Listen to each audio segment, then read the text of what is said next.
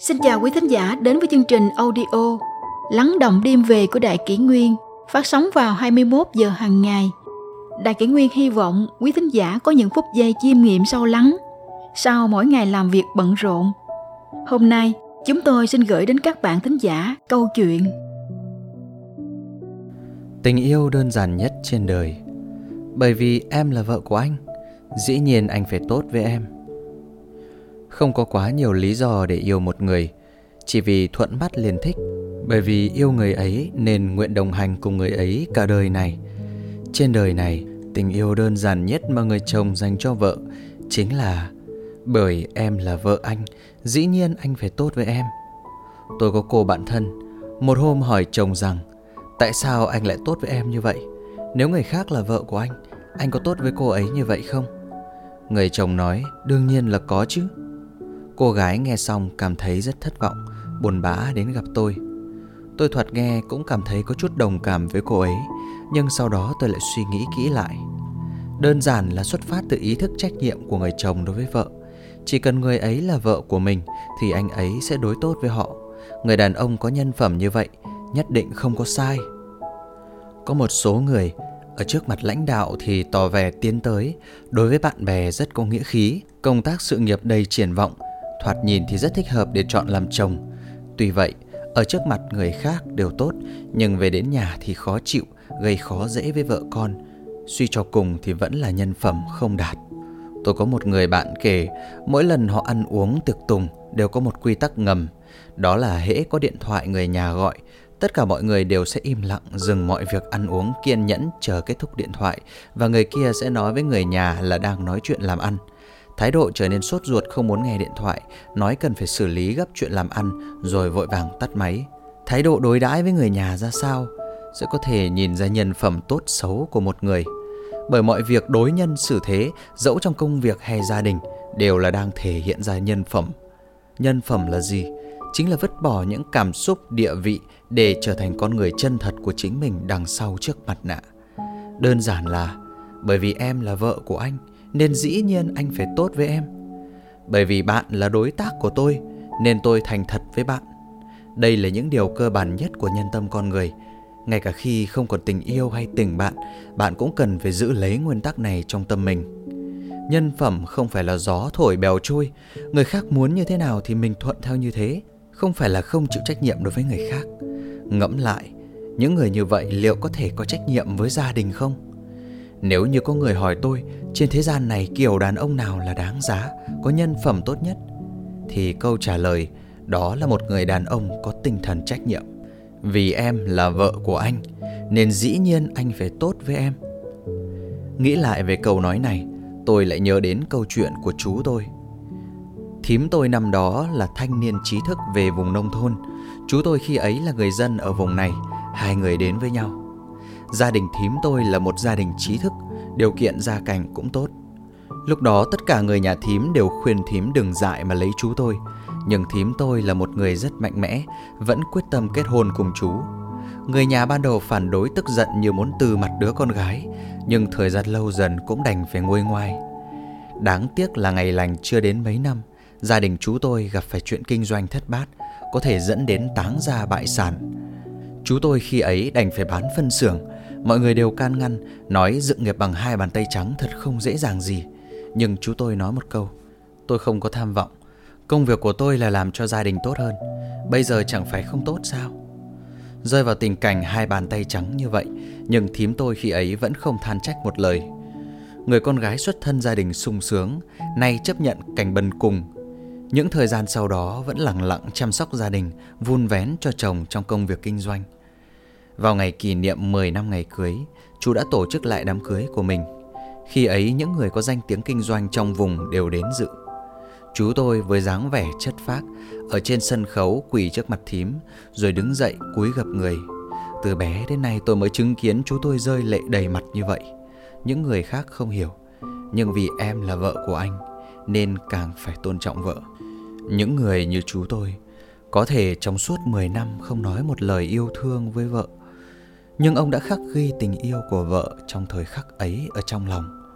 Một người đàn ông có trách nhiệm, không nhất thiết phải có nhiều của cải hay có thể mang lại cho bạn cuộc sống sung túc hơn, mua cho bạn bao nhiêu món đồ xa xỉ nhưng anh ấy sẽ tình nguyện vì gia đình mà cố gắng anh ấy sẽ không tùy tiện hứa hẹn bởi vì sợ rằng nếu không thực hiện được sẽ khiến bạn buồn lòng. Hành động của anh ấy là lớn hơn bất kỳ lời hứa hẹn nào. Một người đàn ông như vậy mới thực sự đáng giá để chọn làm chồng. Một người đàn ông đáng giá là một người đàn ông có tinh thần trách nhiệm, sẵn sàng bỏ đi những mối xã giao không cần thiết, cũng như các trò giải trí đánh bài, hát karaoke, uống rượu để thời gian dành cho gia đình.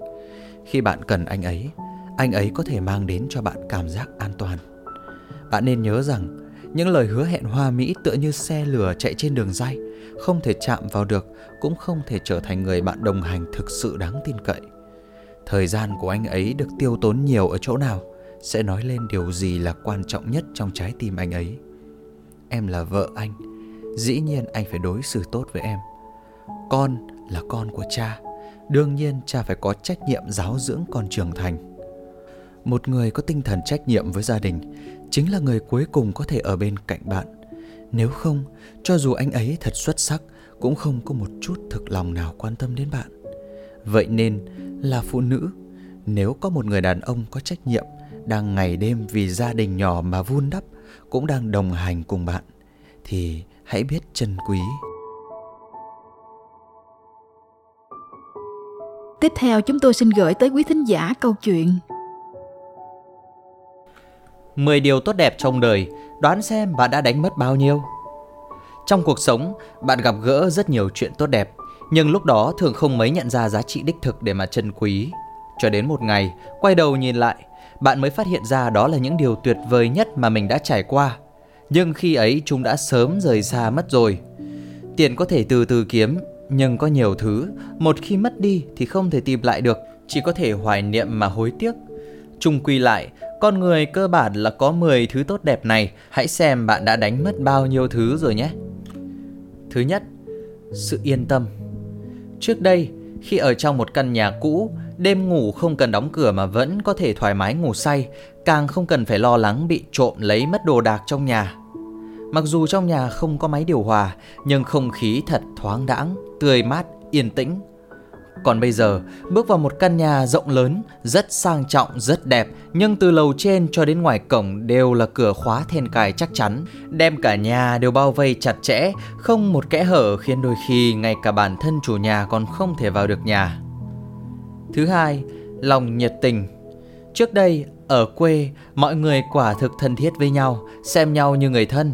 Nhà cùng chung một ngõ, có món gì ngon đều mang biếu hàng xóm láng giềng nếm thử.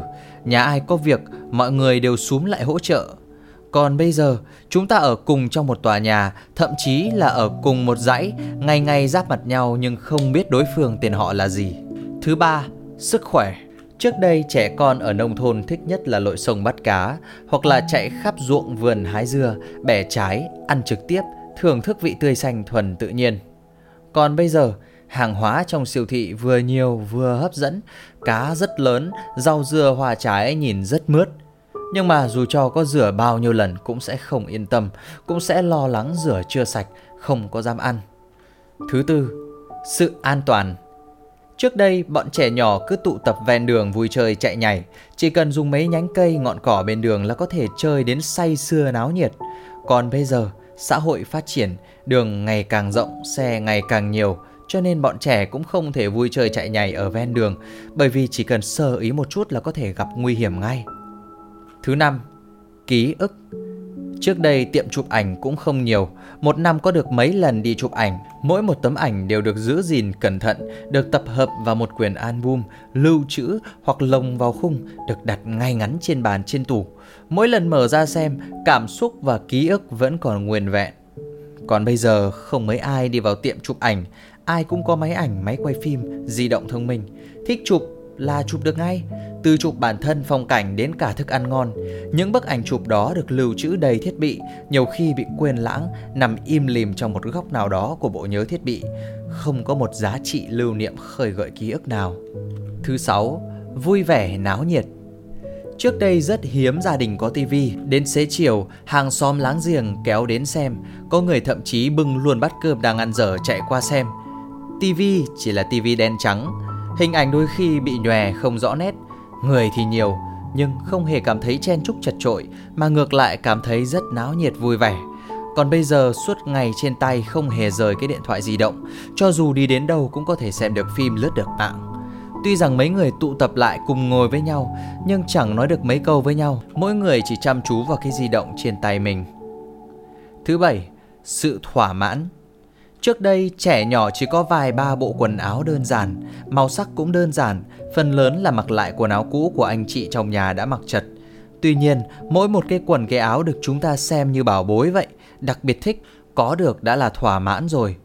Còn bây giờ, áo quần đủ mọi sắc màu, mọi chất liệu kiểu dáng, trong tủ treo đầy từng dãy áo quần. Tuy vậy vẫn cảm thấy áo quần mình không đủ xinh đẹp, vẫn cảm thấy không đủ đồ để mặc. Thứ 8.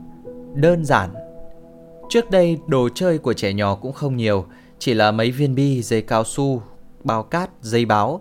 Tuy đồ chơi không nhiều, nhưng mỗi một loại đồ chơi, trẻ có thể chơi say sưa suốt cả ngày, chơi rất vui vẻ, thích ý.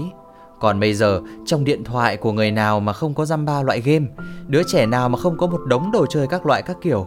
Cho dù xã hội ngày càng hiện đại, khoa học kỹ thuật ngày càng phát triển đã mang đến cho con người môi trường giải trí càng phong phú, nhưng chúng ta lại đánh mất đi tình cảm thân mật khăng khít với bạn bè như thuở trước đây.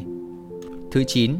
Tự do Trong ký ức, trước đây chỉ có một dạp chiếu phim, Người dân bình thường là không thể đến xem phim, mà người có thể đến xem phim cũng không nhiều.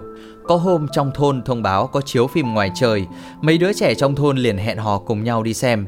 Đứa thì leo lên cành cây ngồi, đứa thì leo lên mái nhà ngồi, hoặc là leo lên cột điện, vừa xem vừa cắn hạt dưa mang theo từ nhà, vui thích vô cùng. Còn bây giờ, dạp chiếu phim nhiều vô cùng, thể loại phim cũng nhiều vô kể.